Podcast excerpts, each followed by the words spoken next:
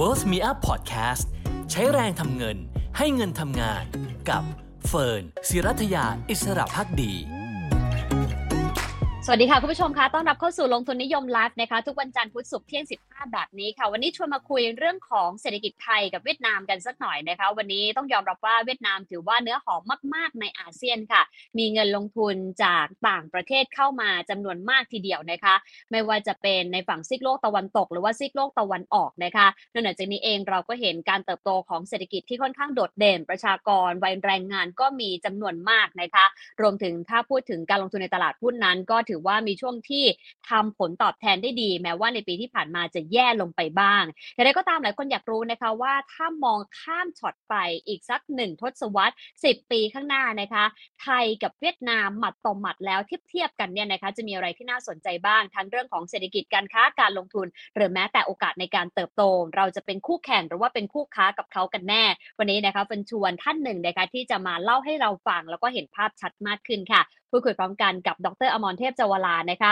ผู้บริหารสำนักวิจัยแล้วก็ที่ปรึกษาการลงทุนธนาคาร CIMB ไทยนะคะ สวัสดีค่ะดรคะสวัสดีครับคุณเฟิร์นครับ สวัสดีทุกท่านครับ ก่อนอื่นที่เราจะไปดูอนาคตแล้วดูวันนี้ก่อนดีกว่านะคะ อยากให้ฉายภาพให้ฟังนิดหนึ่งนะคะ ว่าวันนี้ไทยกับเวียดนามมีมติไหนที่น่าสนใจบ้างค่ะ เรามองดูวันนี้เราคุยกับหลายคนนะครับ คุณเฟิร์นครับทุกท่านครับ เวลาคุยกับนักลงทุนนะฮะเราก็จะได้ยินว่า เอ๊ะจะมาลงทุนที่ไหนดีไทยหรือเวียดนามดีถูกไหมครับเราก็จะได้ยินว่าเราเนี่ยเหมือนกับแข่งกับเวียดนาม แต่จริง ๆ แล้วเนี่ยอยากจะบอกวันนี้ว่าเราแข่งกันคนละแบบ อย่างแรกนะ เราแข่งกันคนละแบบ และที่สำคัญก็คือ เราเองเนี่ยต้องมองพันธมิตรในอาเซียนเราด้วยนะเราคุยกับลูกค้าผู้ประกอบการอของไทยเนี่ยบางท่านหลายท่านวันนี้จะบอกว่าจะย้ายไปเวียดนาม หลายท่านบอกว่าอยากที่จะไปเวียดนาม เราได้ยินกระแสนี้มา เป็น 10 ปีแล้วนะครับโดยเฉพาะมองต่อไปเนี่ยเราได้ยินข่าวขึ้นค่าจ้างขั้นต่ำพอได้ยินใช่ไหมครับ และที่มองแบบนี้หลายอุตสาหกรรมก็พร้อมที่จะไปเวียดนาม ในขณะเดียวกันเราก็เปิดรับนะ เราก็อยากให้เกิดการลงทุนจากต่างประเทศเข้ามาที่บ้านเราเผอิญว่าในช่วงที่ผ่านมาต่างประเทศก็ไปที่เวียดนามกันเยอะไม่ค่อยมาบ้านเราเท่าไหร่มานะมาเยอะขึ้นกว่าเดิม แต่ถ้าเทียบกับที่อื่นเขามาที่อื่นมาที่เวียดนามเยอะกว่าก็เอาละมาคุยกันว่า จริงๆแล้วมันมีประเด็นที่เหมือนที่ต่างกันอย่างไร และที่โจทย์วันนี้ก็คือมองอนาคตใช่ไหมครับว่าไปในอนาคตข้างหน้าเนี่ยการค้าการลงทุนไทยกับเวียดนาม มีลักษณะที่แตกต่างกันอย่างไรเรามาดูกันไหมครับว่าภาพรวมเศรษฐกิจไทยที่แข่งกับเวียดนามเนี่ยวันนี้มันอยู่ที่ไหนอีก 10 ปีข้างหน้ามันอยู่นะครับเอาละครับเดี๋ยวลองลองขออนุญาตเอาสไลด์ขึ้นแล้วกันนะครับ จะได้พูดให้ฟังว่าแล้ววันนี้เวียดนามเป็นอย่างไรนะครับขออนุญาตดูตรงภาพหนึ่งแล้วกันนะครับว่าเอ๊ะแล้วเวียดนามเนี่ยมัน อยู่ตรงไหนนะครับเดี๋ยววันนี้เราทำการคาดการณ์มาดู 10 ปีที่แล้วนะฮะสิปีที่แล้วเราเทียบไทยกับอาเซียนทั้งหมดเลยนะครับว่าการเติบโตทางเศรษฐกิจเป็นอย่างไร รูปภาพด้านบนด้านบนซ้ายเนี่ยก็คือการเติบโตทางเศรษฐกิจ GDP growth นะครับการเติบโตทางเศรษฐกิจ จะเห็นเวียดนามเนี่ยที่ไฮไลท์ในกรอบนะเทียบกับไทยเนี่ยนะครับจะเห็นว่า 10 ปีที่แล้วเนี่ยเวียดนามโตได้เท่าไหร่นะฮะเฉียดหกเปอร์เซ็นต์นะต่อปีนะครับในช่วง 10 ปีที่ผ่านมา 10 ปีข้างหน้าก็โตได้อยู่นะครับเฉียดเฉียดหกเปอร์เซ็นต์ก็ไม่ได้ต่างกันเยอะนะครับ ลงมานิดเดียวเองนะครับ ก็ยังถือว่าการคาดการณ์เนี่ยยังรักษาการเติบโตทางเศรษฐกิจได้ ของไทยนะสิปีที่ผ่านมาเนี่ยโตประมาณสัก2%กว่าๆนะมองไปข้างหน้านะตั้งแต่ปี 2023 ถึง 2030 เนี่ยโตประมาณสัก 3.5 นะครับ ก็ดีขึ้นกว่าเดิมแล้วกันนะสำหรับประเทศไทยเพราะว่าเรามีการผ่านหลาย ๆ อย่างขึ้นมาโดยเฉพาะช่วงโควิดด้วยนะก็มองภาพการเติบโต แต่ทีนี้ผมผมชวนคิดอีกนิดนึงว่า เอ๊ะถ้ามองแบบนี้เนี่ยโดยตัว GDP อย่างเดียวเนี่ยของเวียดนามเนี่ยประมาณสักเท่าไหร่ฮะ60%แล้วกันนะของ GDP ไทยแปลว่ารายได้ของเขาเนี่ยนะพูดถึงขนาดเศรษฐกิจเวลาพูดถึง GDP คือขนาดเศรษฐกิจของเขาประมาณสัก 60%ของประเทศไทย แต่ถ้ามามองว่า เอ๊ะแล้วรายได้ต่อหัวล่ะ เพราะจริงๆ เวลาเราดู เวลาเราฟังว่าการใช้จ่ายหรือ purchasing power หรืออำนาจการซื้อของคนเนี่ยเราต้องดูที่รายได้ต่อหัวนะครับ รายได้ต่อหัวของคนเวียดนามเนี่ยเราลองมาเทียบดูนะครับว่าเอ๊ะเป็นอย่างไรประเทศอื่นๆในอาเซียนเป็นอย่างไร ถ้าเทียบกับประเทศไทยนะครับ เราเลยทำเส้น 2 เส้นให้ดูนะเส้นแรกเนี่ยก็เป็นเส้นด้านล่างซ้ายนะครับ อันนั้นเนี่ยเป็นเส้นประเทศอื่นๆ ถ้าเทียบรายได้ต่อหัวเทียบกับประเทศไทยนะเทียบกับประเทศไทยคืออะไรเอามาหาด้วยประเทศไทยถ้าประเทศไทยเทียบกับประเทศไทยก็เท่ากับ 1 เท่าถูกไหมก็หนึ่งร้อยนะครับถ้าประเทศหลาย ๆ ประเทศเนี่ยรายได้ต่อหัวเขาต่ำกว่าบ้านเรานะครับ ก็เป็นเส้นสีเรียกว่าชมพูหน่อยนะแดงอ่อนหน่อยละกันนะครับนั่นคือ 2020 ขยับไป 2030 จะเห็นนะครับว่าเขายังต่ำกว่าประเทศไทยนะ 10 ปีข้างหน้าย้ำนะฮะเวียดนามรายได้ต่อหัวยังต่ำกว่าประเทศไทย GDP ไทยแต่แกลบครับ ที่เรียกว่าส่วนต่างเนี่ยจะเห็นว่ามันขยับขึ้นถูกไหมครับตีตื้น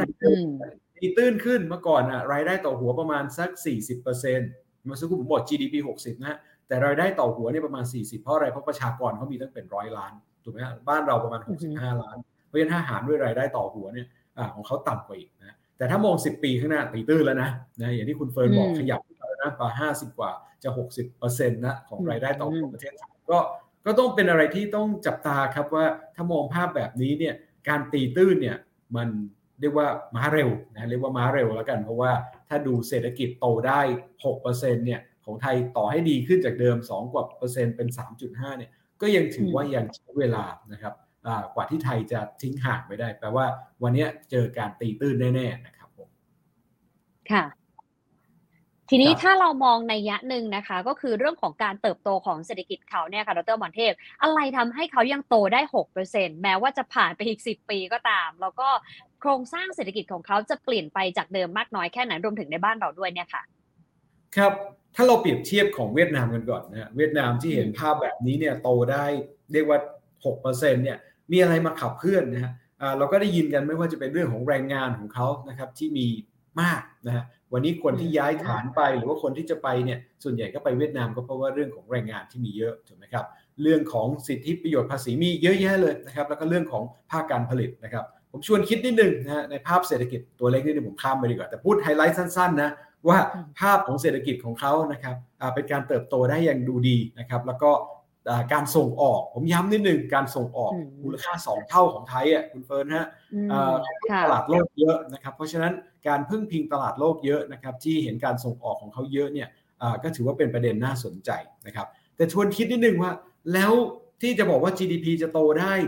6 5.7 หรือ6%เนี่ยในช่วง 10 ปีข้างหน้าเนี่ยมันมาจากไหน อย่างแรกก่อน อย่างแรกก่อนเนี่ยเป็นการลงทุนนะจากต่างประเทศที่เข้าไป เรานึกภาพคนไทย อันนี้ภาพนี้ต้องการจะบอกว่าคนไทยไปลงทุนต่างประเทศเนี่ยไปลงที่ไหนบ้างนะครับ FD เรียกว่าไทย direct investment นะครับคนไทยไปต่างประเทศเนี่ยไปไหนนะทีมงานเราก็มาศึกษากันดูบอกว่าคนไทยเนี่ยไปลงทุนไหนไปสิงคโปร์นะฮะไปเวียดนามด้วยนะครับก็ยังติดอันดับต้นๆ ผมเนี่ยมีโอกาสไปคุยกับผู้ประกอบการนะฮะขนาดใหญ่หลายแห่ง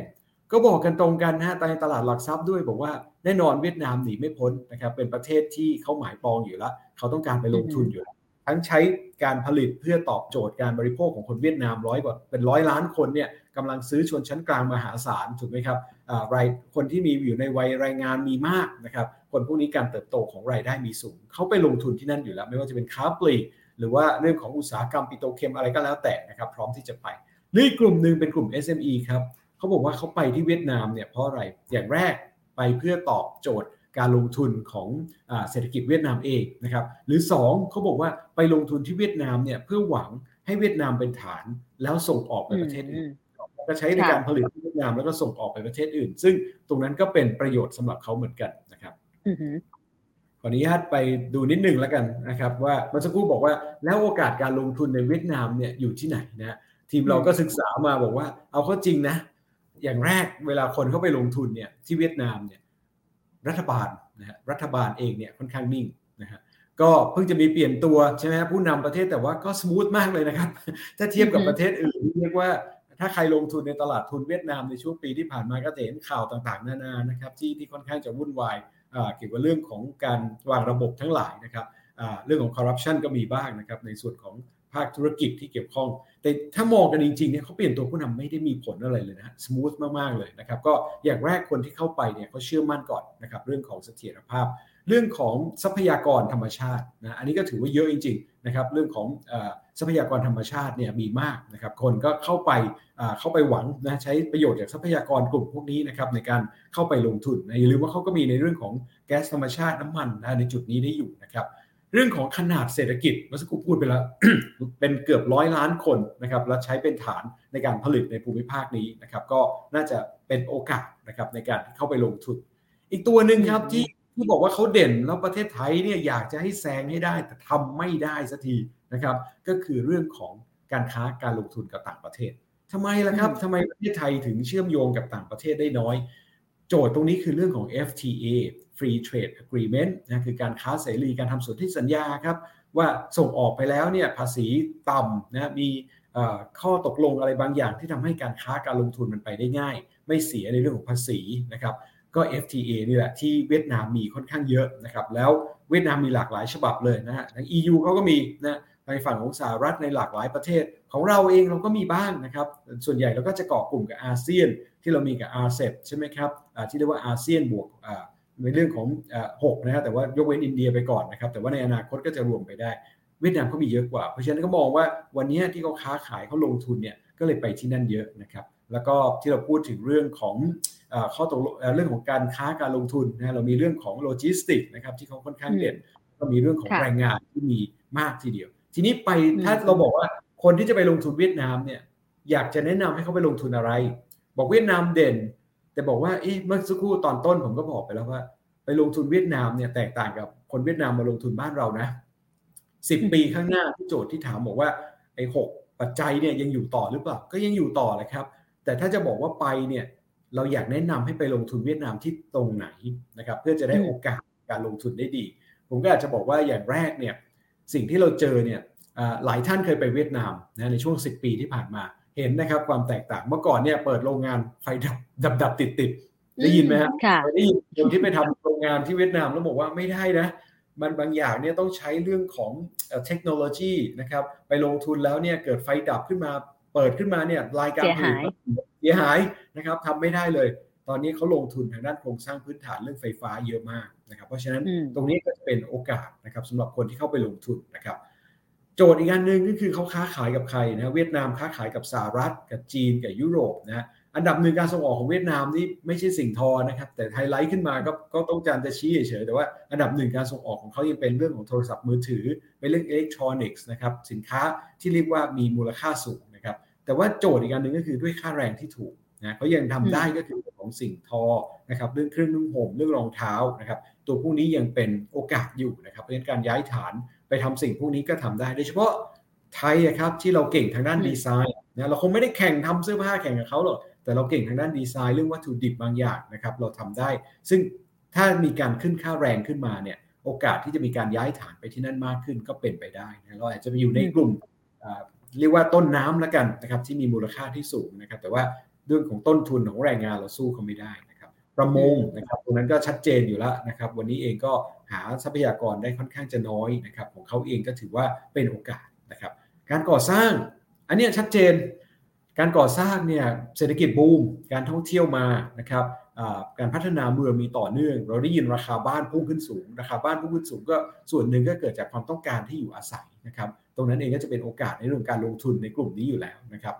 ค้าปลีกนะฮะทางด้านของ retail เนี่ย ก็ชัดเจนนะการค้าปลีกของไทยเองเนี่ยค่อนข้างจะมีจุดเด่น เราค่อนข้างจะรู้นะเวียดนามเนี่ยคุณเฟิร์นทราบไหมครับ พฤติกรรมผู้บริโภคเนี่ยชอบสินค้าไทยเอาแน่นอนละเขาชอบสินค้าญี่ปุ่น สินค้าต่างประเทศ แต่ราคาสูงนะถ้าเปรียบเทียบดูสินค้าไทยเนี่ยเป็นที่ต้องการ ผมมีโอกาสไปเวียดนาม ในช่วงก่อนโควิด ไปเดิน survey ดูนะครับปรากฏว่าไปดูตามห้างตามร้านทั้งหลายเนี่ยจะมีหน้าสินค้าไทยที่วางอยู่นะครับ พวกของสบู่ยาสระผมสินค้าใช้จ่ายของเพื่อการอุปโภคบริโภคนะของของครัวเรือนทั่วไปนะของผู้บริโภคทั่วไปเนี่ยชอบสินค้าไทยเขามองว่าคุณภาพนะครับถ้าเปรียบเทียบกับจีนเนี่ยเขาชอบอยู่ เพราะฉะนั้นเรามีจุดแข็งในจุดนี้นะกลุ่มอาหารทั้งหลายเนี่ยไปได้เพราะฉะนั้นถ้าค้าปลีกสินค้ากลุ่มพวกนี้ไปตั้งศูนย์การค้าในกลุ่มพวกนี้ผมว่ามีโอกาสอยู่แล้ว สุดท้ายก็เป็นกลุ่มพลาสติก กลุ่มพวกนี้ก็ใช้ในเรื่องความสามารถของเขาอยู่แล้วในเรื่องของปิโตเคมนะก็ก็สรุปสั้นๆก่อนว่า 10 ปีจากนี้เขาโตแบบไหน 6 ปัจจัยหลักตัวพวกนี้ยังเป็นตัว drive เศรษฐกิจเขา แต่ถ้าจะให้เสริมเข้าไปอย่างไร แนะนำครับว่า 6 กลุ่มข้างล่างจะเป็นโอกาสเติบโตใน 10 ปีข้างหน้านะครับค่ะทีนี้กลับมามองบ้านเรา ดรมันเทพมองว่าบ้านเราเองเนี่ยมีศักยภาพในการเติบโตยังไงโครงสร้างเศรษฐกิจอีก 10 ปีข้างหน้า ที่ตอนนี้เราเพิ่งส่งออกซะเยอะนะคะ แม้ว่าปีนี้จะแผ่วท่องเที่ยวมา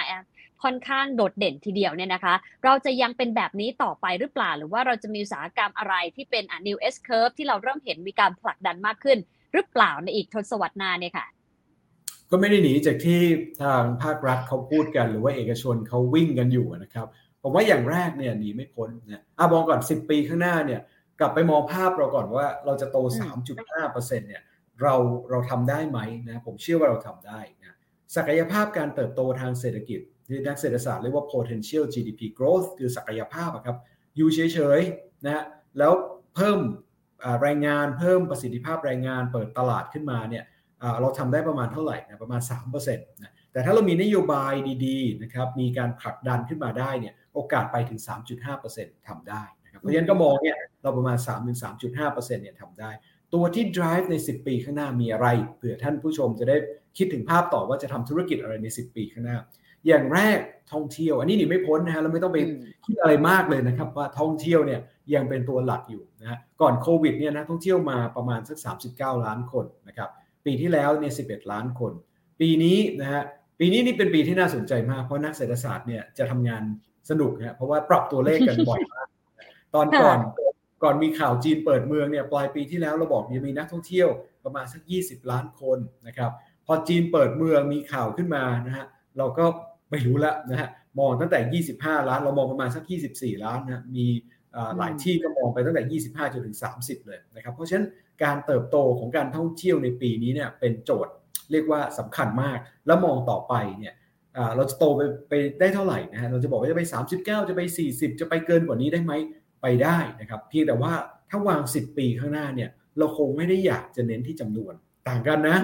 ต่างกันนะเราไม่ได้บอกว่าจะเน้นที่จำนวนว่าจะต้องไป 25 ไป 40 ไปอะไรก็แล้วแต่เราเน้นที่คุณภาพ คุณภาพคืออะไรเราใช้จ่ายอะครับ วันนี้เราบอกว่าคนที่นักท่องเที่ยวที่เข้ามาปีที่แล้ว 11 ล้านคน หรือปีนี้ที่จะมา 20 กว่าล้านคนเนี่ย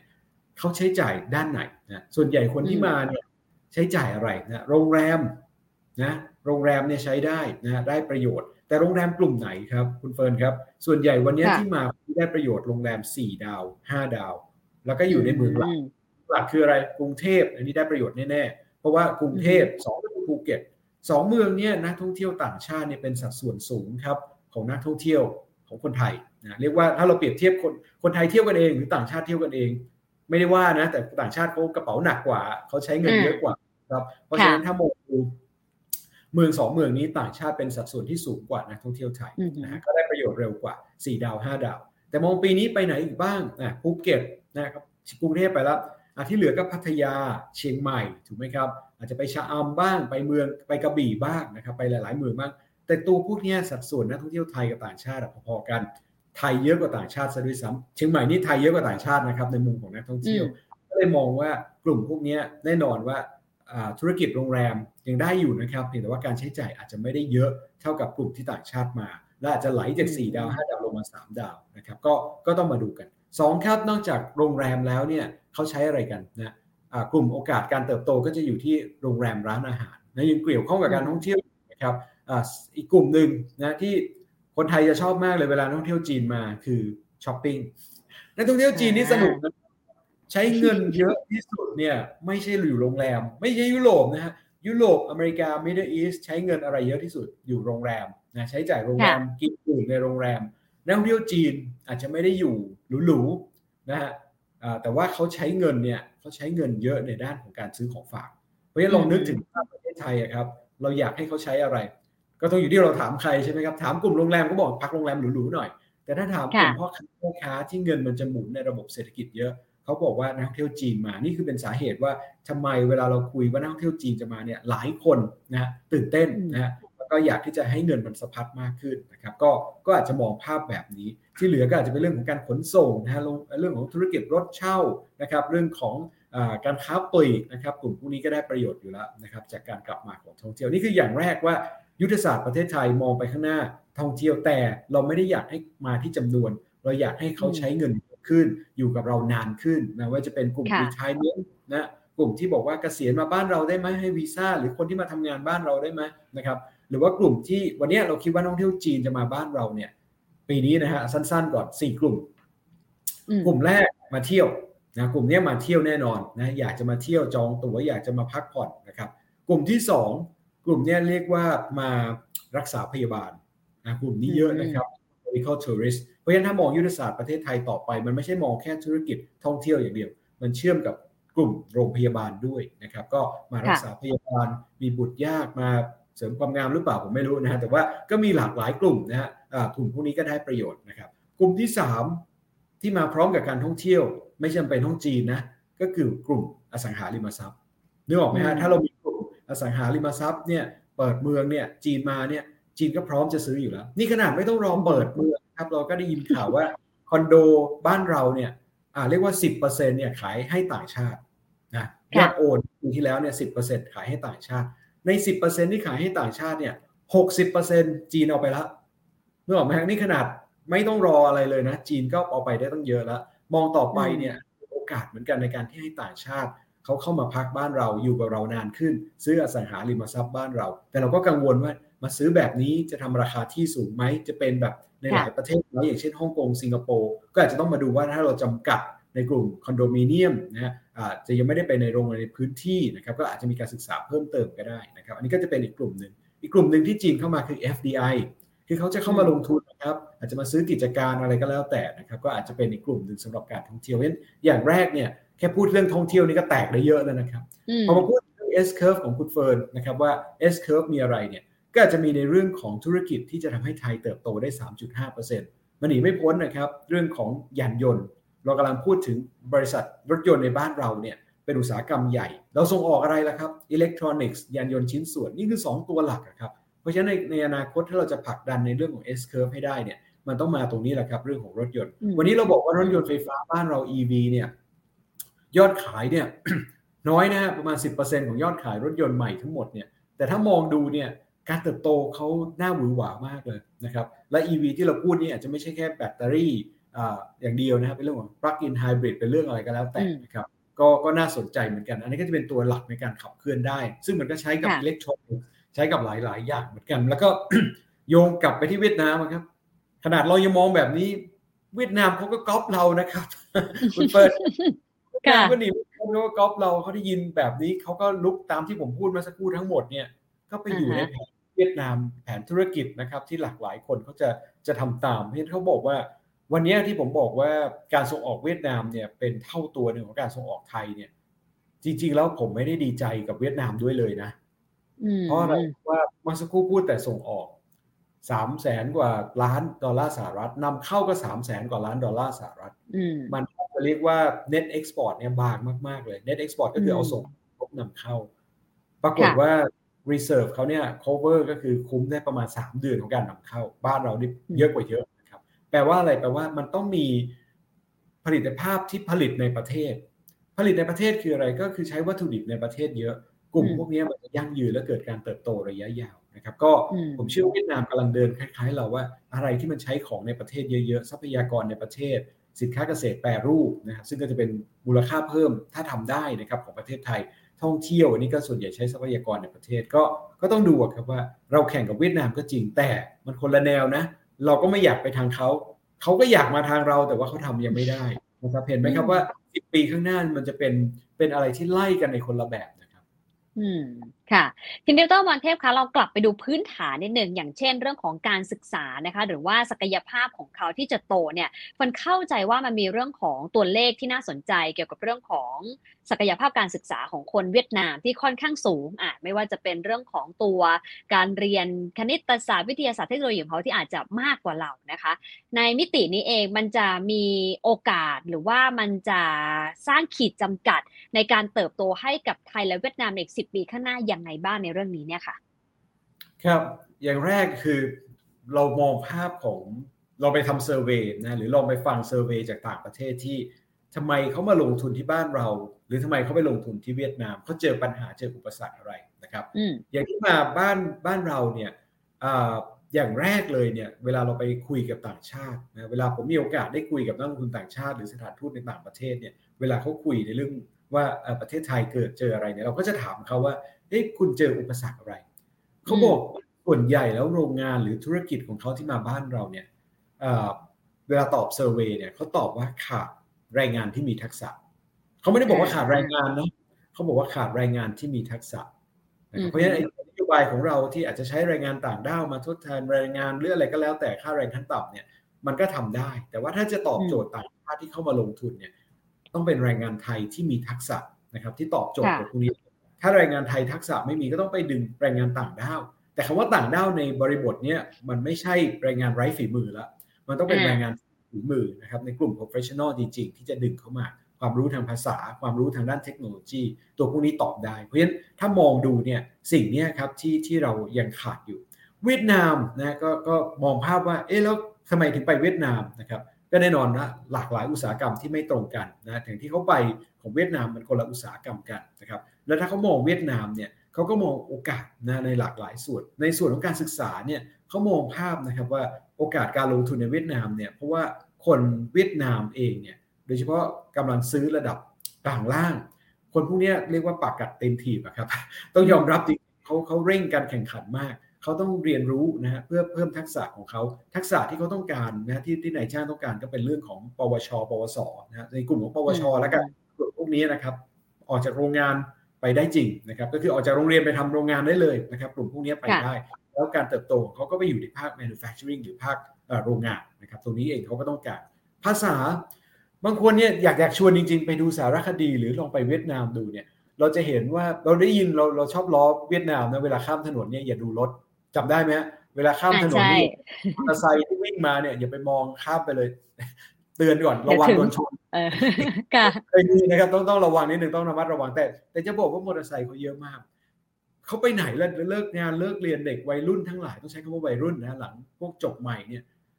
บางคนบ้านเราอาจจะมีไม่ได้ว่านะครับ ก็มีบางกลุ่มที่อาจจะไปดื่มสังสรรค์ไปคุยงานนอกงาน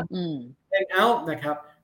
ร้านเกมก็ว่ากันไป แต่เวียดนามเนี่ยที่ได้ยินมาหรือที่ไปเจอมาเนี่ยนักศึกษาเข้ามอเตอร์ไซค์ไปจอดตามที่ต่างๆ เราก็นึกว่าคล้ายๆกัน เป็นสถานศึกษาเรียนพิเศษครับ เออ นี่น่าสนใจนะเขาไปเรียนภาษาที่สองไม่เรียนภาษาอังกฤษนะเรียนภาษาที่สามภาษาจะเป็นญี่ปุ่นเกาหลีนะหรือหรืออะไรก็แล้วแต่จีนก็แล้วแต่เขาจะมีโอกาสนะในการเติบโตตรงนี้ได้ค่อนข้างเยอะเพราะในเรื่องของภาษาคุณเฟิร์นอาจจะไม่ทราบนะครับว่าสมัยก่อนก่อนมีกลุ่มหนึ่งก่อนที่สิบกว่าปีก่อนนะตอนที่ได้ทุนไปอเมริกาเนี่ยมีกลุ่มนะหลายกลุ่มเนี่ยที่ใน Southeast Asia ทั้งหลายเนี่ย แทนที่จะไปเรียนภาษาอังกฤษที่อเมริกาเนี่ยเขาไปเรียนที่เวียดนามนะดึงต่างชาติที่ไปเรียนที่เวียดนามก่อนนะหลายที่เนี่ยแล้วก็สามารถที่จะฝึกฝนอะไรเพราะมันถูกไงฮะแล้วก็รวมกลุ่มกันหลาย ๆ กลุ่ม แล้วค่อยส่งไปเรียนที่สหรัฐอเมริกา ผมอยากจะบอกว่าภาษาเนี่ยหลากหลายศูนย์เนี่ยเขาพัฒนามานานแล้ว แล้วเขาก็แย่งชิงโอกาสตรงนี้มากเลย ที่จะดึงจากสหรัฐอเมริกาเพราะฉะนั้นถ้ามองเรื่องของการศึกษาตัวพวกนี้จะเป็นโอกาสของเขานะครับแรงงานในเรียกว่า ประชากรของเขาเนี่ยยังถือว่าในวัยหนุ่มสาวมีเยอะนะครับ เพราะฉะนั้นกลุ่มพวกนี้เนี่ยเป็นโอกาสของเขาอยู่ เพราะฉะนั้นถ้ามองมองของไทยนะครับ กลับมาบ้านเราเนี่ย ถ้าเราอยากจะทัดเทียมเวียดนาม ขอโทษไม่อยากใช้คำว่าทัดเทียมนะ แต่ว่าเติบโตได้การเติบโตทางเศรษฐกิจทัดเทียมกับเขา หรือมีโอกาสดึงจากต่างชาติเข้ามาเนี่ย อาจจะต้องมองเหมือนกันเรื่องของการศึกษาแต่ว่าชวนคิดนิดนึงบางทีมันก็ไประบบการศึกษาก็ มันก็ง่ายนะสำหรับนักธุรกิจหรือใครที่จะไปบอกว่าต้องการศึกษาดีก่อนธุรกิจถึงจะได้แรงงานที่ดี เอาจริง ๆนะครับ วันนี้ไม่ไปไม่ได้รอนะการศึกษานะครับผมอยากจะชวนคิดนิดหนึ่งสำหรับธุรกิจที่อยู่เมืองไทยนะครับ แล้วกำลังต้องการแรงงานเนี่ยชวนคิดนิดหนึ่งว่าจริง ๆ เกิดขึ้นแล้วนะครับ หลายที่ก็ทำกันแล้วในหลากหลายธุรกิจ ก็คือมีการเอาภาคธุรกิจเนี่ยไปคุยกับสถานศึกษานะในกลุ่มของปวช แล้วบอกเลยว่าต้องการจะเรียนหลักสูตรนี้หนึ่งสองสามแล้วส่งคนไปเทรน ตั้งแต่อยู่ในระดับนะอาชีวะ แล้วก็พอจบเนี่ยก็เข้ามาเทรนนะครับต่อยอดในธุรกิจโรงงานนะภาคการผลิต เพราะฉะนั้นจะเห็นการต่อเนื่องเขาทำได้ เขาไม่ต้องรอจนคุณป้อนอะไรมาแล้วคุณรับนะก็ก็ว่าสายเกินไป เวียดนามหรือแม้แต่กัมพูชาที่เราเคยไปเซอร์เวยเนี่ยก่อนก่อนโควิดเนี่ย เราก็เจอแบบนี้นะครับหลายโรงงานเนี่ยเขาต้องการซ่อมรถยนต์นะหรือทำค่าการผลิต เขาบอกเขาจะไปรอจากสถานศึกษาเนี่ยมันช้าเกินไป เขาส่งคนเข้าไปที่ส่งสถานศึกษาเข้ามาบ้านเราแล้วก็มาเทรนนะในโรงงานเขาแล้วก็มาเทรน ผมว่าตรงนั้นเขาทำได้อยู่แล้วนะฮะแล้วก็เกิดโอกาสขึ้นมา เพราะฉะนั้นตอบว่าการศึกษาเรื่องของแรงงาน อันนี้เป็นเป็นโอกาสของเขาแล้วเขาเห็นตรงนี้เพราะฉะนั้นเขา capture คือเขาจับตรงนี้ได้ค่อนข้างจะชัด อืมอืม ค่ะ อีกมิติหนึ่งก็คือเรื่องของความท้าทายบ้างดีกว่า เราคุยโอกาสกันไปเยอะแล้วนะคะ เราคุยสิ่งที่ขาดไปแล้วความท้าทายของไทย และเวียดนามอีกสิบปีข้างหน้า อย่างวันนี้เราทราบว่าเวียดนามเป็น frontier เนาะคือเขายังเป็นตลาดชายขอบอยู่เลย ยังไม่เข้า emerging ด้วยซ้ำนะคะ แต่บ้านเราดูเหมือนว่าจะมีภาษีมากกว่า ทีนี้ 10 ปีข้างหน้าอะไรที่จะทำให้ทั้งไทยและเวียดนามอาจจะถูกฉุดรั้งจากปัจจัยดังกล่าวมีบ้างไหมคะ ทยกับเวียดนามเนี่ยคล้ายกันอย่างหนึ่งนะครับ ก็คือเกิดอะไรขึ้นในตลาดต่างประเทศเนี่ยเราโดนกระทบเต็มๆนะครับเป็นประเทศเปิดขนาดเล็กนะ small open economy นะครับเพราะฉะนั้นคล้ายกันนะเวลาเกิดปัญหาสหรัฐจีน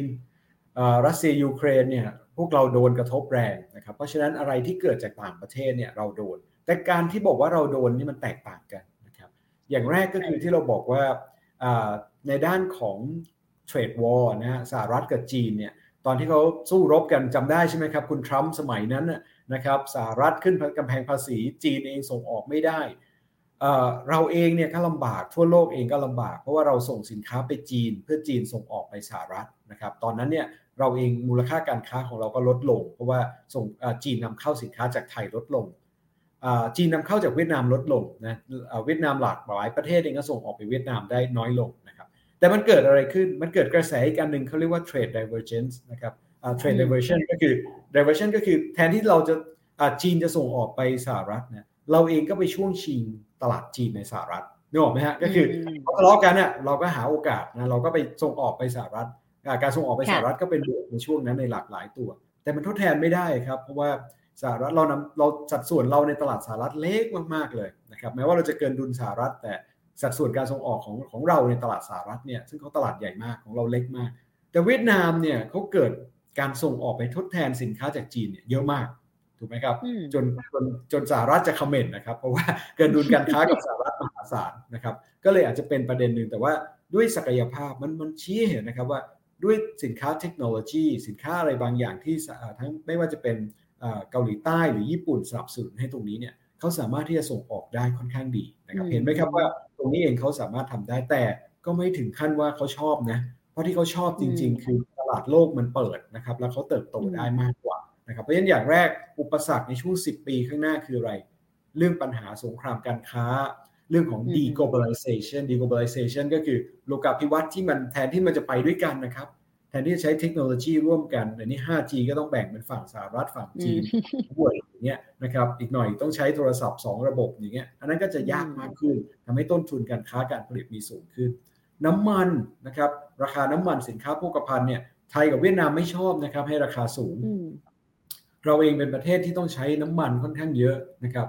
ใช้แก๊สธรรมชาติค่อนข้างเยอะไม่พอสำหรับการใช้ในประเทศนะครับเพราะฉะนั้นราคาที่สูงขึ้นแบบนี้ไม่เป็นผลดีนะครับเวียดนามเองโครงสร้างเขาไม่เหมือนไทยนะ ไทยโครงสร้างพลังงานเราใช้แก๊สธรรมชาติใช้น้ำมันค่อนข้างมากนะครับใช้พลังงานหมุนเวียน ใช้ถ่านหินใช้อะไรอาจจะไม่ได้เยอะ เวียดนามเนี่ยเขาใช้อะไรใช้ถ่านหินเยอะนะครับใช้แก๊สธรรมชาติใช้น้ำมันก็ว่ากันไป แต่ว่าด้วยโครงสร้างแบบนี้เนี่ยต้องมีการพัฒนาเรื่องโครงพลังงานหมุนเวียนนะครับเรื่องโซล่าเรื่องไฮโดรเรื่องอะไรหลากหลายอย่างแก๊สทั้งหลายอย่างเนี่ยของของทางด้านของอสิ่งแวดล้อมที่ดีขึ้นนะครับตรงนั้นก็จะเป็นโอกาสการลงทุนแต่ในระยะสั้นเนี่ย ราคาพลังงานที่ยังสูงอยู่เนี่ยก็กดดันนะฮะภาคการนำเข้าของเขาที่ยังถือว่าทำให้เติบโตช้านะครับเพราะฉะนั้นโดยภาพรวมหลักๆ ก็จะประมาณนี้ก่อนนะครับ แล้วก็อาจจะมองว่าส่วนใหญ่จะอยู่ที่ภาคต่างประเทศ ตัวที่จะเป็นอุปสรรคที่ทำให้เวียดนาม หรือไทยเองเนี่ยโตได้ต่ำกว่าที่เราคาดเนี่ยนอกจากปัจจัยต่างประเทศแล้วเนี่ยก็จะเป็นในเรื่องของภาวะไม่ว่าจะเป็นในเวียดนามนี่จะโดนกระทบหน่อยคือเรื่องของภัยธรรมชาติ ใครที่ไปลงทุนเวียดนามจะ โดนผลกระทบเยอะเพราะว่าคนก็กังวลนะเรื่องของไต้ฝุ่นเรื่องของอะไรก็แล้วแต่นะครับก็ก็อาจจะโดนผลกระทบหน่อยและพื้นที่ค่อนข้างจำกัด วันนี้คนที่ลงทุนเวียดนามเนี่ยสิ่งที่กังวลในอนาคตเนี่ยมีอะไรสำหรับนักลงทุนไม่ว่าจะเป็นการเข้าไปลงทุนทางตรง หรือลงทุนผ่านตลาดหลักทรัพย์ของเวียดนามเนี่ยสิ่งที่กังวลกันเนี่ยก็เรื่องของ bubble เอาจริงๆนะภาวะฟองสบู่เนี่ยยังไม่รู้เลยนะครับว่าจะจะออกมาในทิศทางไหน ส่วนใหญ่ก็จะมองด้านบวกนะว่า อ่ามันไม่ได้เป็นฟองสบู่ที่แตกนะ ตอนนี้ราคาสินทรัพย์มันย่อลงนะครับ มันไม่ใช่เป็นเฟ้อเหมือนบ้านเราตอนปี 97แบงก์พาณิชย์ของเขาก็ระมัดระวัง แต่ว่าเราก็ยังมีขาดเรื่องของข้อมูลนะครับ เพราะว่าเขายังไม่ได้เป็น emerging market ด้วยซ้ำอย่างที่คุณเฟิร์นบอกที่เป็นฟอนเทียอยู่นะครับ ก็อาจจะเป็นอะไรที่ต้องระมัดระวังนิดหนึ่งในเรื่องของข่าวสารนะครับ ก็ผมว่าตรงนั้นก็จะเป็นความเสี่ยงอีกอันหนึ่งซึ่งถ้าเขาแก้ไขได้เนี่ย มันก็จะเป็นโอกาสการเติบโตระยะยาว แต่ถ้าทำไม่ได้เนี่ยมันก็จะเป็นอะไรที่อยู่ตรงนี้ครับ ที่อาจจะต้องระมัดระวังกันได้อยู่นะครับ อืมค่ะ ทีนี้สถานะของไทยกับเวียดนามตอนแรกเนี่ยดรมอนเทบอกว่าเราแข่งกันคนละแบบสิบปีข้างหน้าอย่างที่ฟังมาดรเป็นเทคบอกว่าเหมือนเขาก็กำลังดูอยู่นะ ว่าเขาอยากจะเป็นส่วน ที่เราทำได้บ้างนะคะไม่ว่าจะในมิติไหนก็ตาม อนาคตเราจะยังแข่งกันคนละแบบอยู่ไหมคะ หรือโอกาสที่เขาจะมาตีตื้น แล้วก็มาแข่งในตลาดเดียวกัน กลายเป็นคู่แข่งเต็มสตรีม หรืออีกในหนึ่งมันอาจจะกลายเป็นคู่ค้ากันได้มากกว่าแล้วมองสิบปีข้างหน้ายังไงคะต้องต้องถามว่าถามใครด้วยนะครับ ถ้าถามเวียดนามเนี่ยเขาก็เขาคงไม่ได้บอกว่าเขาอยากอะเป้าหมายเขาคงก็คงอยากที่จะ ได้ประโยชน์นะจากที่ประเทศไทยได้ไม่ว่าจะเป็นการค้าการลงทุนนะฮะเรื่องของ FDI เพราะว่าเขาเองก็มีศักยภาพนะครับมีมีพื้นที่นะครับที่จะทำเรื่องของโรงงานอุตสาหกรรมทางตอนตอนใต้นะครับ หรือว่าทางด้านของภาคเกษตรของเขาเขาก็พยายามที่จะเน้นนะครับพัฒนามูลค่าในจุดนี้นะครับแต่ถ้ามองดูเนี่ยมันไปคนเดียวโลกโลกยุคใหม่เนี่ยมันเดินคนเดียวไม่ได้ ใช้คำนี้แล้วกัน โลกยุคใหม่เนี่ยมันเดินคนเดียวไม่ได้มัน supply chain มันเชื่อมกันหมดถูกไหมครับเพราะฉะนั้นของไทยที่เราเชื่อมไปในฝั่งของเวียดนามก็มีมากนะครับไม่ว่าจะเป็นในเรื่องของการอย่างที่ผมบอกว่าธุรกิจไทยเนี่ยไปลงทุนเวียดนามเยอะมากนะครับแล้วธุรกิจไทยที่ลงทุนเวียดนามเนี่ยหลายที่เองเนี่ยก็ใช้ทรัพยากรจากไทยที่เข้าไปนะแล้วหลายคนในประเทศไทยที่ที่ไปเนี่ยส่วนใหญ่จะไปรายใหญ่นะรายใหญ่ไปถึงถึงรอด ไม่ใช่บางคนฟังเราวันนี้บอกอีกสิบปีข้างหน้าเวียดนามรุ่ง วันนี้ฉันแพ็คกระเป๋าไปลงทุนเวียดนาม แทบจะหลายคนเราก็ได้ยินข่าวนะครับว่าไปแล้วโอกาสที่จะรอดประสบความสำเร็จเนี่ยไม่ง่ายนะครับไม่ง่ายเลยโดยเฉพาะรายเล็กเนี่ยโดนผลกระทบค่อนข้างแรงเพราะฉะนั้นถ้าจะไปเนี่ยแนะนำหนึ่งไปพร้อมรายใหญ่นะคุณเป็น supply chain กับรายใหญ่คุณถึงไปสองไปเป็นคลัสเตอร์คลัสเตอร์คืออะไรไปกันเป็นกลุ่มนะครับถ้าสมมติกลุ่มบรรจุภัณฑ์ก็ไปทั้งกลุ่มบรรจุภัณฑ์กลุ่มสินทอก็ไปทั้งกลุ่มสินทอพวกนี้ช่วยเหลือกันได้นะครับ สามารถไปได้ ก็น่าจะเป็นในลักษณะนั้นนะครับแต่ถ้ามองดูมันคนละอย่างกันเพราะอะไรเพราะว่าวันนี้เราบอก SME ไทยธุรกิจใหญ่เนี่ยไปเวียดนาม แต่เรารู้ว่าไปเพราะอะไร ค่าแรงถูก ถ้าวันนี้เราค่าแรง 300 ขึ้นไปเป็น 400 กว่าเนี่ยมันก็มีโอกาสอยู่แล้วล่ะครับ ที่คนที่ใช้แรงงานเข้มข้นในหลากหลายอุตสาหกรรม ซึ่งต้นทุนที่เป็นแรงงานในกลุ่ม SME ในหลากหลายธุรกิจเนี่ยมันมันเป็นสัดส่วนเท่าไหร่ 30% 40%ของยอดการผลิตทั้งหมด กลุ่มพวกนี้แน่นอนแล้วนะครับว่าถ้าค่าแรงขึ้นเนี่ยความสามารถในการแข่งขันของเขาก็จะลดลงเขาก็ต้องย้ายฐานการผลิตนะครับก็ก็มองภาพเวียดนามเอาไว้ก่อน เมื่อก่อนจะมีตัวแข่งก็อย่างเช่น เมียนมานะครับหรือแม้แต่ลาวกัมพูชา แต่ว่าด้วยด้วยแรงงานเมื่อก่อนเราก็มองเมียนมาเป็นหลัก แต่ว่าด้วยปัจจัยทางการเมืองตอนนี้ทุกคนก็เลยย้ายไปที่เวียดนามกันนะครับส่วนเรื่องของสินค้าบางอย่างเนี่ยที่เราขาดแคลนนะอาหารทะเลอาหารแปรรูปบางอย่างเนี่ยก็ก็ อาจจะมองภาพในประเทศเพื่อนบ้านรอบๆนี้ด้วย ซึ่งเวียดนามเองก็ก็มีโอกาสในจุดนั้นด้วย แต่ถ้ามองเป็นธุรกิจขนาดใหญ่ แล้วการย้ายฐานเพื่อได้ประโยชน์จาก FTA การค้าการลงทุนนะ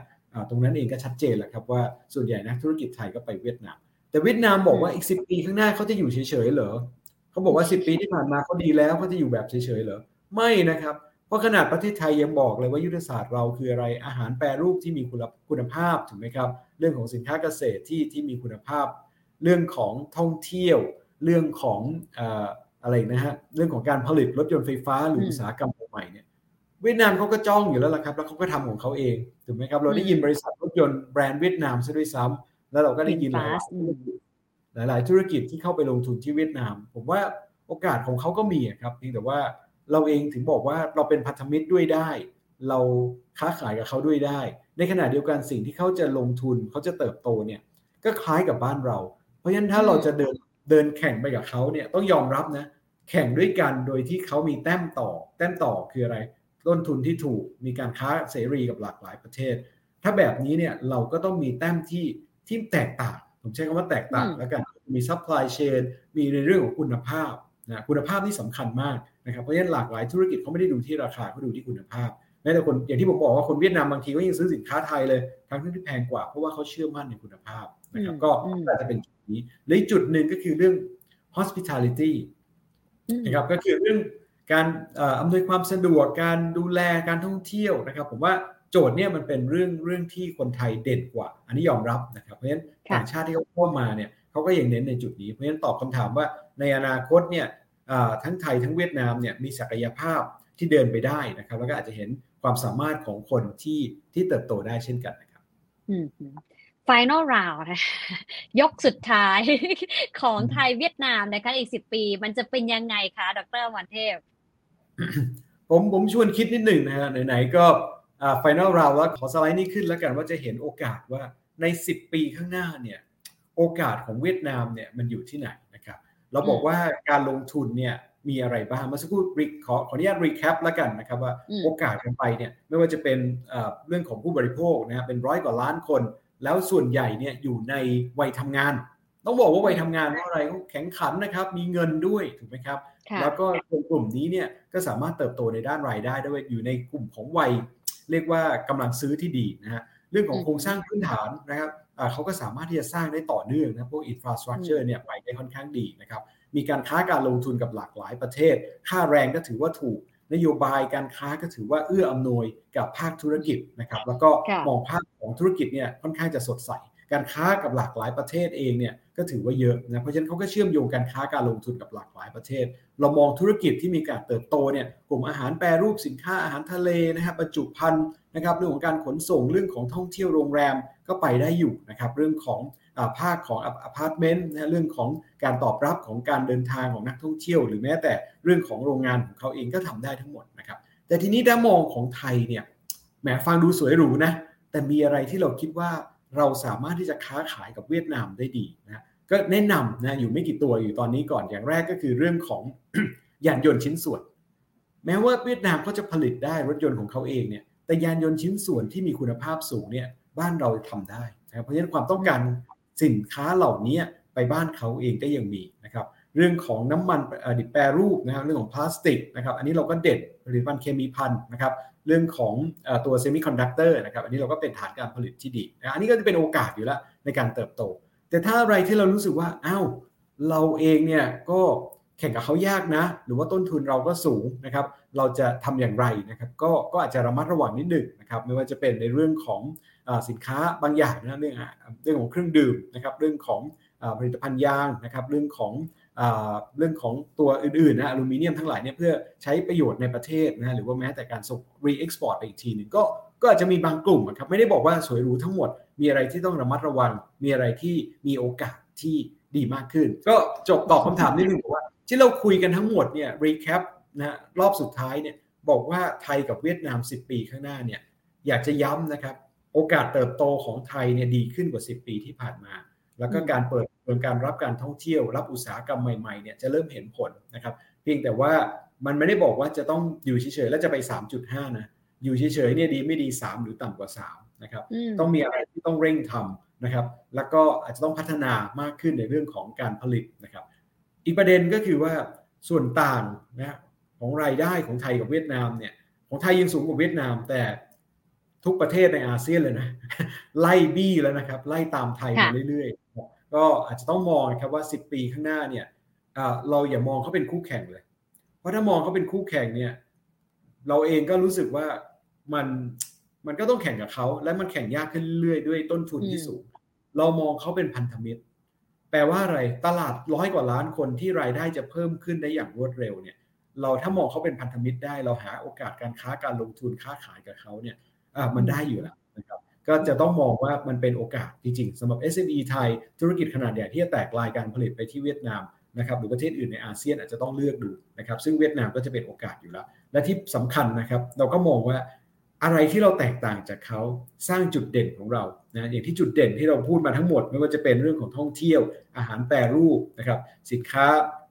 เกษตรแปรรูปที่มีมูลค่านะครับหรือที่สำคัญคือ manufacturing เนี่ยที่หนีไม่พ้นนะครับระบบ manufacturing ภาคการผลิตของเราเนี่ยจะบอกว่าไปแข่งกับเวียดนามเวียดนามเอาไปหมดมันไม่ใช่นะครับภาคการผลิตที่เด่นที่ดีของไทยยังมีนะครับ รื่องของยานยนต์ชิ้นส่วนอิเล็กทรอนิกส์นะครับเรื่องของปิโตรเคมนะครับกลุ่มพวกนี้ภาคการผลิตของไทยยังเด่น เพียงแต่ว่าอยู่เฉยๆไม่ได้ ต้องบอกจริงๆอยู่ไม่ได้วันนี้เรามีเรื่องของ S curve เรื่องของพัฒนาใน EEC ต้องยอมรับนะทำเริ่มทำแต่ค่อนข้างจะช้านะครับ ก็อาจจะต้องดันในตรงนี้ต่อไปพร้อมกับนโยบายภาครัฐ และก็เอกชนนะครับ ที่จะเดินต่อในช่วง 10 ปีข้างหน้า ผมมีเชื่อว่าเราอยู่ร่วมกันได้ครับ แล้วก็สามารถที่จะแข่งขันกันได้ในบางตลาด สามารถที่จะใช้ประโยชน์ร่วมกันได้ในหลากหลายตลาดนะครับ ถ้าเปรียบกับคนค่ะดรบันเทพสิบปีข้างหน้าเราเห็นคนเวียดนามเป็นลักษณะแบบไหน แล้วคนไทยจะเป็นยังไงคะอ่าอย่างแรกคนไทยแก่เร็วนะครับ คนไทยแก่เร็วไม่ได้บอกว่าหน้าตานะครับแต่หมายถึงโครงสร้างประชากรนะครับ ที่เราจะมีสัดส่วนวัยสูงอายุ 10 ปีข้างหน้าเนี่ยวิ่งเข้าไป 20%ของโครงสร้างประชากรทั้งหมด แล้วสินค้าที่ จะไปตอบโจทย์ มันจะไม่เหมือนเวียดนามที่ที่เขาจะอยู่ในวัยทำงานนะครับสี่สิบก็อยู่เนี่ยมันจะแตกต่างกันนะครับ เพราะฉะนั้นถ้ามองไปข้างหน้าสินค้าการค้าขายเนี่ยจะมีความแตกต่างกันนะเราเองถึงวันนั้นเราอาจจะต้องการคนเวียดนามเข้ามาช่วยในการทำธุรกิจในบ้านเราซะด้วยซ้ำนะเพราะเราเองจะขาดแคลนแรงงานนะครับแต่สิปีข้างหน้าเนี่ยถ้ามองอีกมุมหนึ่งนะครับว่าเอ๊ะแล้วประเทศไทยเนี่ยเราจะอยู่อย่างไรนะครับผมว่ามันมีหลากหลายกลุ่มนะครับ เพราะว่า วันนี้เทคโนโลยีมาได้เร็วเรื่อง automation นะครับหลากหลายคนที่บอกว่าวันนี้บาทแข็งเหลือเกินนะครับบาทแข็งส่งออกยาก แต่จริงๆ ก็ต้องชวนคิดนะว่าวันนี้หลากหลายธุรกิจกำลังเจอปัญหาค่าแรงที่แพง เน้นครับย้ำครับ automation คือการนำเข้าเครื่องเครื่องเครื่องจักรทั้งหลายนะครับมาเพิ่มประสิทธิภาพของแรงงาน ภาษาสวยนะเพิ่มประสิทธิภาพของแรงงานพูดง่ายๆคือทดชดเชยแรงงานที่หายไปนะครับ แต่ว่าทำให้ประโยชน์และเพิ่มมูลค่า ผมว่า โอกาสการลงทุนยังมีอยู่สำหรับประเทศไทยครับ ซึ่งมันตอบโจทย์เพนพอยต์ของคนไทยเหมือนกันที่ปัญหาขาดแคลนแรงงานมีทักษะ ปัญหาขาดแคลนแรงงานแล้วก็ค่าแรงที่สูงนะครับ ในขณะเดียวกันเรายังมีทรัพยากรหลากหลายส่วนนะครับที่สามารถที่จะทำได้ครับอืมแล้วคนเวียดนามล่ะคะคนไทยแก่และคนเวียดนามล่ะคะคนคนเวียดนามสัดส่วนผู้สูงอายุมีไม่สูงนะครับเอาเวียดนามไม่ได้บอกว่าแหมจะต้องไปลงทุนเขาตลอด จริง ๆเขาเองเนี่ยตัวเขาเองเนี่ย ในช่วงหลายปีที่ผ่านมาเนี่ยเขาก็มีลูกน้อยลงนะครับ แล้วก็สัดส่วนวัยพูดถึงสัดส่วนวัยแรงงานเนี่ยเทียบกับโครงสร้างประชากรเนี่ยก็เริ่มที่จะนิ่งแล้วแสดงว่ามันไม่ได้เพิ่มขึ้นต่อเนื่องครับที่นักเศรษฐศาสตร์จะเรียกว่า demographic dividend demographic dividend ก็คือให้มีสัดส่วนวัยแรงงานเพิ่มไปเรื่อยๆ เศรษฐกิจมันจะโตได้เร็ว วันนี้หมดแล้วนะครับ สัดส่วนวัยแรงงานเนี่ยแทบจะเรียกว่านิ่งแล้วไม่ได้โตได้เร็วแล้วจะจะเริ่มเจอเหมือนกันสังคมสูงอายุแต่ไม่ได้มีเยอะเหมือนบ้านเรา นะครับในสิบปีข้างหน้าแต่ว่าสัดส่วนนี้ยังเป็นก้อนใหญ่มากๆอยู่ในเศรษฐกิจเวียดนาม ส่วนใหญ่แล้วสิบปีข้างหน้า เรานึกถึงภาพประเทศไทยครับสิบปีจากในช่วงในช่วงที่ผ่านมา 20 ปี เราเติบโตกันอะไรที่ด้านไหนนะฮะคนเองก็ต้องการพอเริ่มมีรายได้ที่ดีขึ้น เขาเองยังไม่ได้หลุดกับดักรายได้ปานกลางนะครับเขาเองเป็นประเทศที่กำลังพัฒนาอยู่นะยิ่งตลาดทุนก็ยังเป็นฟอนเทียซึ่งในอนาคต 10 ปีก็คงขยับเข้ามาเป็น emerging แหละ เพียงแต่ว่าในช่วงนี้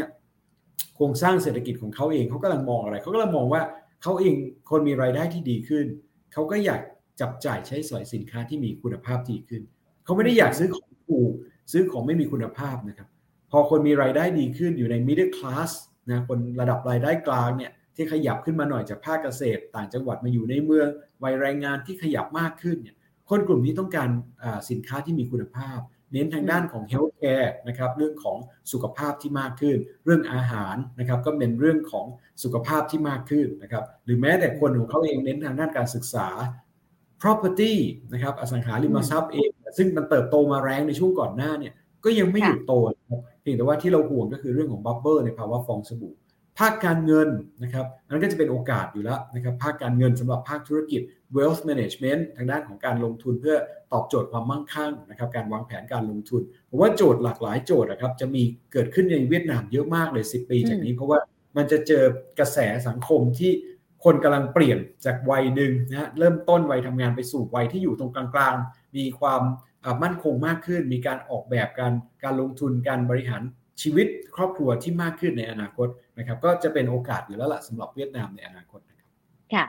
ได้เลยค่ะวันนี้ครบถ้วนนะคะ ขอบคุณมากจริง ๆนะคะ ที่มาเทียบให้เราได้เห็นภาพชัดขึ้นนะคะสำหรับเวียดนามกับภายในอีกสิปีข้างหน้า ซึ่งก็มีหลายบริบททีเดียวค่ะ แต่ว่าสิ่งหนึ่งที่ดรมอนเทพเน้นย้ำคืออย่าไปมองเป็นคู่แข่งเลยนะคะ เพราะว่าถ้าเรามองเป็นพันธมิตรก็จะเห็นโอกาสมากมายนะคะ โดยเฉพาะที่ CIMB ไทยเนี่ย list ไว้ให้ 6 sector สำคัญด้วยกันนะคะ วันนี้ขอบคุณนะคะ ดรอมรเทพ สวัสดีค่ะ ดีครับ สวัสดีครับ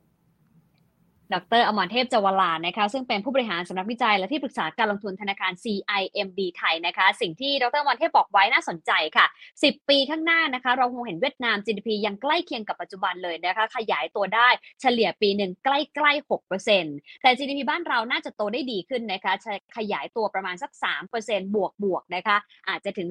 3.5%ถ้าเรามีการพัฒนาในด้านอื่น ๆ เพิ่มเติม หรืออาจจะแค่ 3%ถ้าเรายังอยู่กับที่นะคะ แต่สิ่งที่น่าสนใจคือตัว GDP per capita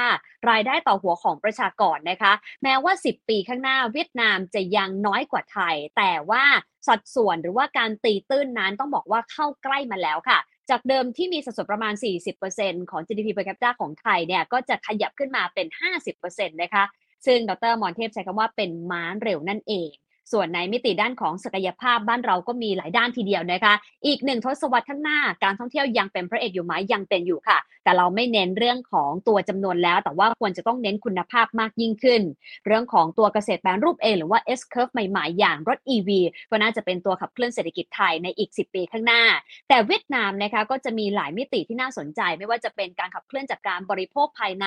จากกำลังแรงงานของเขาที่มีสัดส่วนสูงนะคะ การลงทุนจากต่างประเทศ หรือแม้แต่ภาคการส่งออกที่เขาเนี่ยมีสัดส่วนถึง 2 เท่า เมื่อเทียบกับการส่งออกของบ้านเรา ในขณะที่โครงสร้างพื้นฐานก็มีพัฒนาการที่ดีนะคะ การเมืองมีเสถียรภาพ ทรัพยากรธรรมชาติแล้วก็ประโยชน์ภาษีก็เป็นตัวดึงดูดด้วยเช่นกันในขณะที่จุดอ่อนสำคัญของบ้านเรา คือขาดแคลน skilled labor หรือว่าแรงงานมีทักษะนะคะ แต่ในทางตรงกันข้ามเวียดนามเขากำลังให้น้ำหนักกับด้านนี้ ไม่ว่าจะเป็นการให้น้ำหนักด้านการศึกษาภาษาที่ 3 หรือว่าการทำงานเพื่อที่จะ upskill เป็น skilled labor นั่นเองค่ะ ดังนั้นสิ่งสำคัญก็คือเราเองอาจจะไม่สามารถมองได้นะคะว่าเราเนี่ยจะต้องไปแข่งกับเขานะคะเพื่อ final round จะวัดว่าใครจะชนะ แต่ควรจะเป็นคู่ค้าเป็นพันธมิตรนะคะเพราะอย่าลืมว่าเวียดนามมีตลาดบริโภคที่ใหญ่ถึง 100 ล้านคน แล้วก็ถือว่ามีแต้มต่อในหลายด้านด้วยกัน แม้จะมีจุดเสี่ยงบางประการนะคะ ไม่ว่าจะเป็นเรื่องของภัยธรรมชาติ หรือแม้แต่เขาสามารถรับแรงกระแทก จากการเป็นประเทศเปิด เมื่อได้รับผลกระทบจากเศรษฐกิจโลกเนี่ยเขาสามารถรับแรงกระแทกได้อาจจะมากกว่าประเทศไทยบ้างนะคะ ซึ่งอย่างไรก็ตามเราคงต้องจับตากันละค่ะว่า 10 ปีข้างหน้า เวียดนามที่แม้จะยังตามหลังประเทศไทยอยู่ แต่ว่ามีหลายอย่างที่ตีตื้นขึ้นมา เราเองจะวิ่งแซงหรือว่าวิ่งเบี่ยงไปทางอื่นได้มากน้อยแค่ไหน ทั้งในเชิงของโครงสร้างเศรษฐกิจนะคะ ในเชิงของการยกระดับจากเรื่องของอุตสาหกรรม ที่จะต้องมีพัฒนาการจากเทคโนโลยี จากระบบอัตโนมัติ แล้วก็จากแรงงานมีทักษะที่ต้องเพิ่มขึ้นเพื่อผลักดันเศรษฐกิจไทยให้ไปได้ไกลกว่านี้ แล้วก็ทิ้งห่างเวียดนามได้มากกว่านี้นะคะ ซึ่งจะเป็นอย่างไรก็แล้วแต่ละค่ะ เราก็คงต้องอยู่กันบนโลกใบนี้ แล้วก็หาความร่วมมือและหาโอกาสไปพร้อม ๆ กัน ใครที่เป็นนักธุรกิจก็น่าจะเห็นโอกาสจากการลงทุนในเวียดนามได้ ตามที่ดรมอนเทพได้แนะนำมาแล้วด้วยนะคะ ส่วนวันนี้เวลาของรายการหมดลงแล้วนะคะ กลับมาติดตามลงทุนนิยมไลฟ์จันทร์พุธศุกร์เที่ยง 15 ได้อย่าลืมกดไลค์กด subscribe รอกันไว้ด้วยนะคะ จะได้ไม่พลาดข้อมูลที่น่าสนใจวันนี้ ขอบคุณและสวัสดีค่ะ